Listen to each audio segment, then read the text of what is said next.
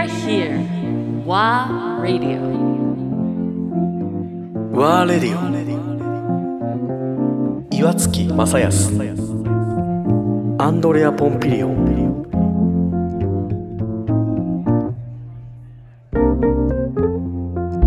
面白いね。なんか日本のフルーツのおなんだろう歴史というか、まあ、フルーツって呼んでなかったんだろうね。果物？うん、果物店っていうのかななんだろう。そうですね。だまあ果実店とか果実店か、なんかそういう歴史もちょっと面白いなと思いながらやっぱりなんか昭和の時代はすごい豪華なものでもあったような気がするな。そうですね。特別なもの？特別なもの。ケーキ屋さんと一緒、だから冠婚葬祭の時はフルーツ出すみたいな。はいはいはいはいで葬ご葬儀のかご盛りとかああいうのはやっぱりフルーツだったり、ね。まあ、フルーツの缶詰が入ってたりとか面白いねそう考えると。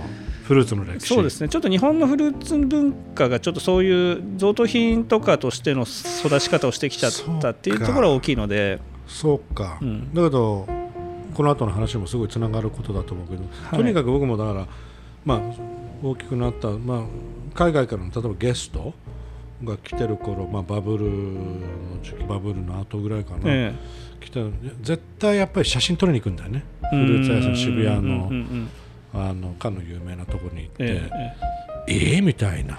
なんでみたいななんだこの金額はっていうのでね。みんな喜んで写真撮って。海外の方からしてみたらフルーツ専門店があること自体も結構ハテナかもしれないし結構マーケットだもん。そうそうそう。スーパーとかグロッサリーストアにフルーツ置いてありますみたいな感じじゃないですか。そう。だからなんかそなんかすごい豪華なねウィンドウとかにうん。出てたりとか、ねそういうのにすごい驚いちゃうしメロンがなん。で2万円すん。のとかそうですねえ $200 とかね言う言うじゃない？言いますね。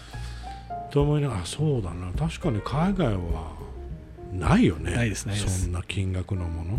黄金のように扱ってるじゃない？うんなんだったら切り箱に入ったり切りね完璧な形になっててね。傷一つない。そうなんですそうなんです。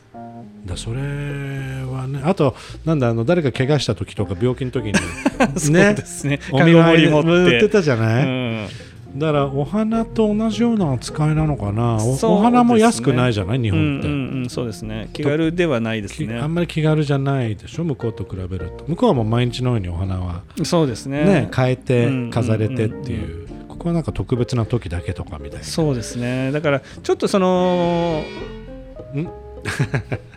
ちょうど交差点だからね、うん、なんかこう文文化としてすごくまだ浅いんですよ。正直。僕レベルでちょっと調べたところによるとやっぱ、うん。め明治以降うんで、特にうん。今日常的に食べれるようになったのはまあ本当に高度成長期以降とかなんでやっぱり持っている文化も浅いしもともとだから明治以降と明治前明治の前は果物っていうのは日本にはあのないことはないんですけど、うん。例えば分かりやすく言うといちごとかりんごとか、ああいったものはもう明治以降だったりするし海外そうですね。であとは、まあ、横文字の名前のものキウイとかグレープフルーツとか、オレンジとかはバナナとかは戦後が主にうん。ですしうん。もともとあったものでいうと、まあ、みかん柿梨そっか。とか、まあ、かなり限られてるものでそれも当然保存技術もないから、まあ、その旬の時にしか出てこないっていう。だから貴重なものを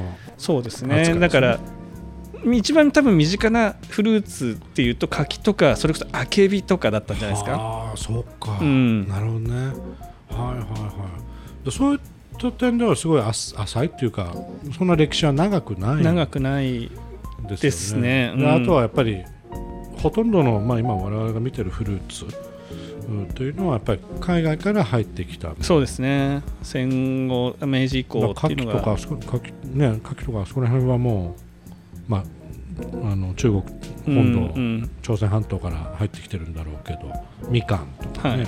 当当時はね。はあなるほど、うん。そう。でそれも貴重だったのでおそらく贈答としての文化。だからうん。千引屋さんとかは確か、あのー江戸の後期くらいからうん。あった、まあ、多分日本で一番古い古物屋さんですけどやっぱり西風系幕府うん。系の人たちとあのご商売されてたとかいう、あの話もあって。ただその頃から珍しいものを入れたりとか。うん、はあなるほど。あ面白いねフルーツって。そうなんです。うんそういう扱い。だけど実際まあ博士もまあ、まあ、フルーツ業界にはい。そうやって面白いと思って入ってったじゃないですか、はい。企画も当然自分で考えて、まあ、販売につなげることをやっていかなきゃいけないでしょ、はい、まあ、ファミリー企業だし、そうですね。うん、どどういう経験されました？あの僕のその時の強みって多分そのデザインができますとか、うん。工学ができますとか、うん。まあ、あと食に対しての切り口も、まあ、そのディアンデルカにいたのもあるしあの個人的にも料理が好きだったりするので、うん。ちょっとその料フルーツを使った違う楽しみ方みたいなのの提案っていうところを、まあ、個人的にはちょっと一生懸命やろうかなっていうふうなことを考えてて。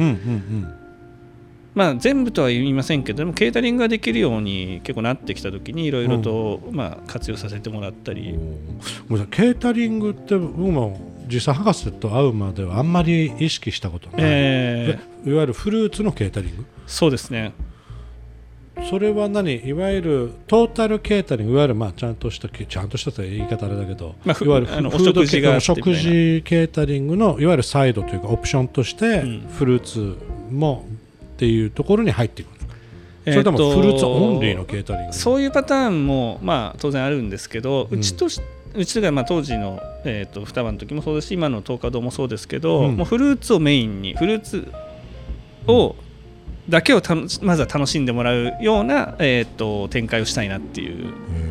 例えばどういう展開があるんですか？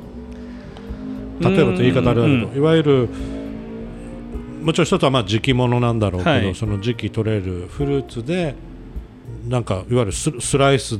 うん。まあ、一番分かりやすいのは本当にフレッシュフルーツを切るっていう切って食べてもらうっていうのが一番まあ入り口としては分かりやすいですし、まあ、そそれが一番大事だとも思ってるんで、あのちょちょっと違う角度でお話をすると、うん。あのまあ、フルーツの需要が落ちてきたのって、うん。やっぱり食べる機会が少なくなって経験値が少なくなったから、やっぱ手が出な出にくくなってるところもあってでうん。僕自身も実際じゃあフルーツ買ってたかっていうとそうじゃなかったんですけどそれってなんでかなと思ったら、うん。単純に食べる機会経験値が少なかったからなと思って。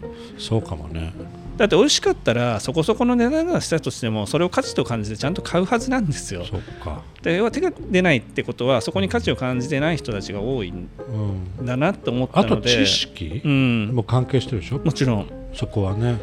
だ例えば僕もまあ父がイタリア系だったっていうこともあるんですよ。だからやっぱり小さい頃から彼は普通にフルーツを、うんうんうん。そうですよね。まあ小さい頃から、まあ、戦後？食べてたと思うんだけど。だから絶対なんだろう食事の食後？のクロージャーとして、うん。あのそれがマンダリーノなのか、えあのペーラ？あの梨なのえか、ええ。